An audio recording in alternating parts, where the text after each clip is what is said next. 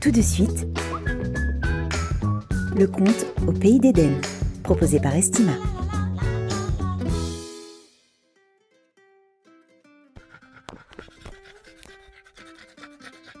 Bonjour, je m'appelle Eden. Je suis une chienne Golden Retriever. Je suis née dans un élevage du nord de la France et j'ai été adoptée par une super famille dans laquelle vivent deux enfants, Lucie et Noé. J'aime beaucoup vivre dans cette famille. Ça va bientôt faire 12 ans que je suis arrivée. J'étais alors un tout petit chiot. C'était un an avant la naissance de Lucie. Quand Lucie a été en âge de marcher, on ne s'est plus quitté. Elle s'accrochait à mes poils et nous partions à l'aventure. Je me souviens de la fois où j'ai vu un chat dans notre jardin. Lucie était accrochée à moi et je suis partie comme une flèche. Leïla, sa maman, l'a rattrapée de justesse avant qu'elle ne fasse un vol plané. Lorsque Lucie a eu 5 ans, Noé est arrivé. Et quand il a pu commencer à jouer avec nous, on a fait des tas de trucs ensemble. On s'est beaucoup amusé. On courait dans le jardin, mais les enfants n'arrivaient jamais à me rattraper. Chaque jour, Anthony, leur papa, m'emmenait en balade. Et le dimanche, toute la famille partait faire une longue promenade pendant laquelle on partageait de bons moments. On allait souvent autour du lac, pas loin de notre maison, et j'aimais beaucoup y sentir toutes les odeurs. Parfois, les enfants s'asseyaient à côté de moi, ils me confiaient leur joie, leur peine, et je les écoutais patiemment. Nous avons plein de souvenirs ensemble, comme la fois où Lucie est tombée de son vélo. Elle s'est retrouvée avec le pied dans le plâtre et pendant six semaines, elle n'a pas pu aller jouer avec ses amis. Elle restait souvent allongée dans le canapé du salon. Je sentais bien qu'elle était triste et qu'elle s'ennuyait. Alors je venais poser ma tête sur ses genoux pour soulager un peu sa peine et elle me caressait en me parlant longuement. Nous avons vécu de longues et belles années de complicité. Mais maintenant j'ai vieilli et je me sens fatiguée. Il ne m'est plus possible de courir dans le jardin comme avant et je passe de longs moments allongés sur mon tapis à me reposer. Depuis quelques jours, je n'ai plus d'appétit et je n'arrive plus à me lever. Je sens bien qu'il se passe quelque chose car j'ai mal partout. Toute la famille est inquiète et Leila a pris rendez-vous chez le vétérinaire. Lucie et Noé sont très doux avec moi. Ils essayent de ne pas faire trop de bruit, ils m'apportent mes jouets et me parlent calmement en me caressant. Je les aime beaucoup et ils me le rendent bien. Le vétérinaire a fait plein d'analyses et il a diagnostiqué une maladie grave. Aucun traitement n'est possible. Pour que je ne souffre plus, le vétérinaire peut me faire une piqûre spéciale qu'on fait aux animaux quand ils sont trop malades. Une fois qu'il me l'aura faite, je fermerai les yeux pour toujours.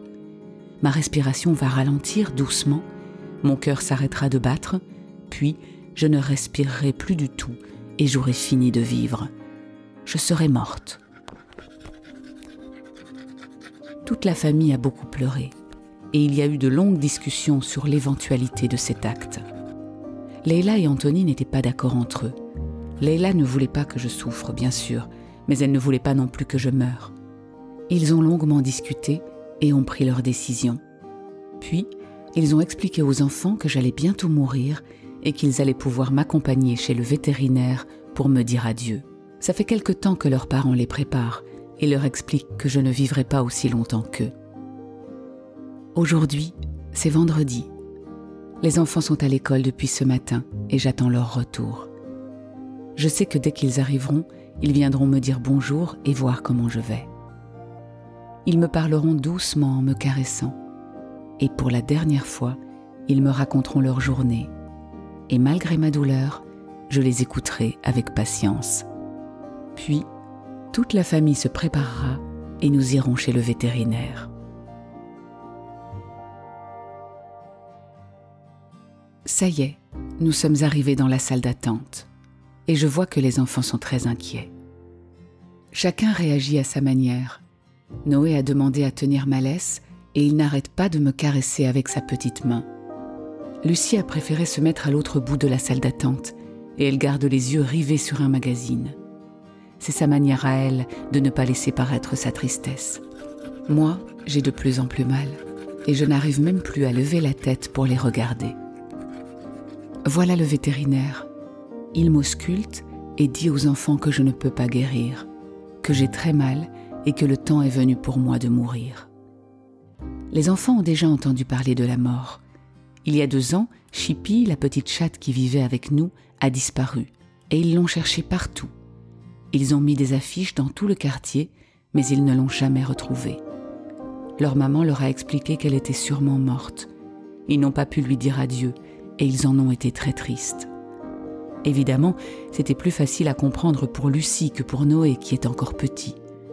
Lucie a compris que la mort c'est pour toujours. Pour Noé c'est plus difficile à comprendre, mais ses parents lui expliquent ce qu'il se passe avec des mots simples et clairs et ça l'aide beaucoup. Heureusement, moi je n'ai pas disparu et toute la famille va pouvoir me faire un dernier gros câlin. Les enfants posent plein de questions aux vétérinaires et à leurs parents sur ce qu'il va se passer après ma mort. Ils veulent tout savoir.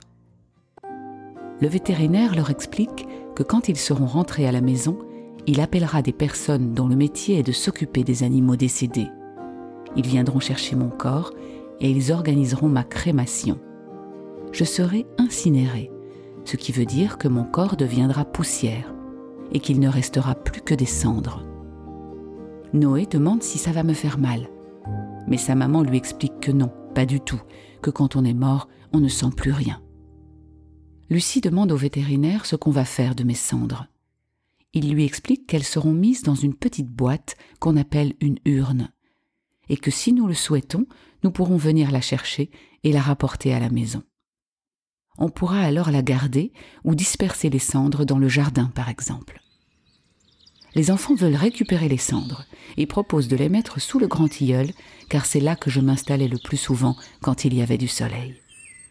Leila explique qu'il pourrait faire une petite cérémonie, pendant laquelle chacun dirait ce qu'il veut, et que plus tard, quand on le souhaiterait, on pourrait venir sous le grand tilleul pour se recueillir et penser à moi et à tous les beaux moments passés ensemble. Noé dit qu'il écrira un poème pour moi, qu'il lira pendant la cérémonie, et Lucie voudrait jouer un air de flûte traversière. Les enfants semblent rassurés de voir que les adultes se chargeront de tout et prendront soin de moi avec bienveillance après ma mort. Moi, je n'entends plus grand-chose. J'ai fermé les yeux et leurs voix me parviennent de plus en plus lointaines. Ils me serrent dans leurs bras et ils pleurent. Il n'y a maintenant plus que le silence.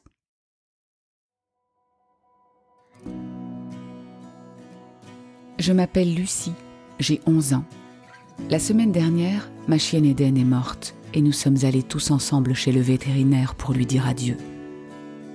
Quelques jours plus tard, nous avons fait une petite cérémonie dans notre jardin et nous avons dispersé ses cendres sous le grand tilleul. Quand j'ai appris la nouvelle, je n'ai pas compris ce qu'il se passait. Je ne pouvais pas croire que ma chienne d'amour allait nous quitter.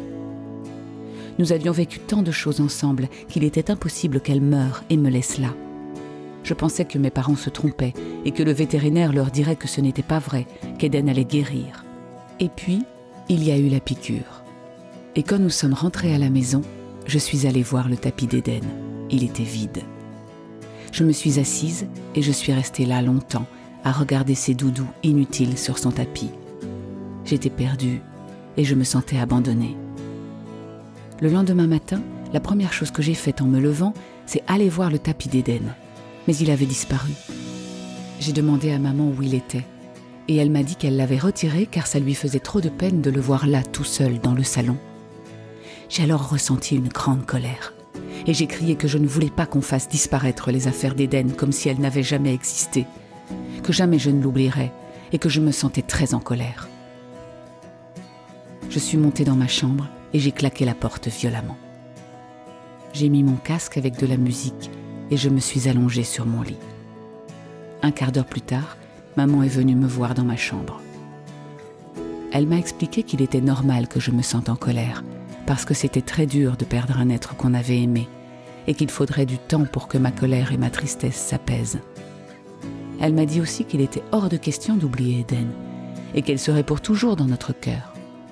Que même si on ne pourrait plus jamais la voir, on pourrait toujours penser à elle et se souvenir de tout ce qu'on avait vécu ensemble depuis son arrivée dans notre maison. Je lui ai dit aussi que je me sentais coupable, que nous ayons pris cette décision pour Eden, que peut-être elle aurait pu vivre plus longtemps et qu'elle ne serait pas morte tout de suite.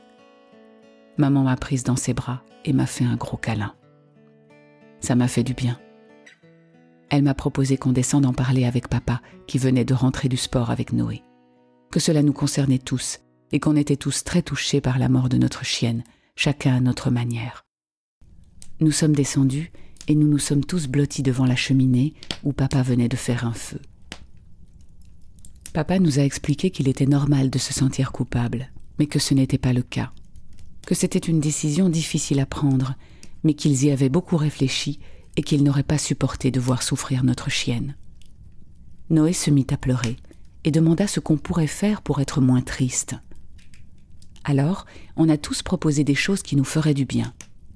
J'ai demandé qu'on imprime une photo d'Éden et qu'on la mette dans un joli cadre sur le buffet. Comme ça, on aurait l'impression qu'elle serait toujours avec nous. Noé a expliqué qu'il voulait faire un dessin dans lequel il mettrait toute sa tristesse et aussi tous les bons moments dont il se souvenait avec Éden et qu'il irait le déposer sous le grand tilleul.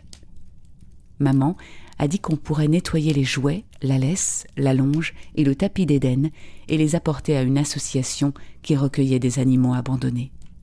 Ce serait un peu comme si notre chienne aidait d'autres chiens malheureux à se sentir mieux. J'ai dit que j'étais d'accord, mais que je souhaitais qu'on garde quand même son jouet préféré. Papa proposa qu'on aille tous ensemble faire la balade favorite d'Éden, autour du petit lac, à quelques kilomètres de chez nous. Maman trouva l'idée excellente et promit de nous faire un chocolat chaud en rentrant de la balade pour nous réchauffer. Le cœur un peu moins gros, nous avons mis nos manteaux, nos écharpes et nos chaussures, et nous sommes partis nous promener autour du lac, sans Éden. Éden, ma belle, tu resteras pour toujours dans nos cœurs, et nous ne t'oublierons jamais.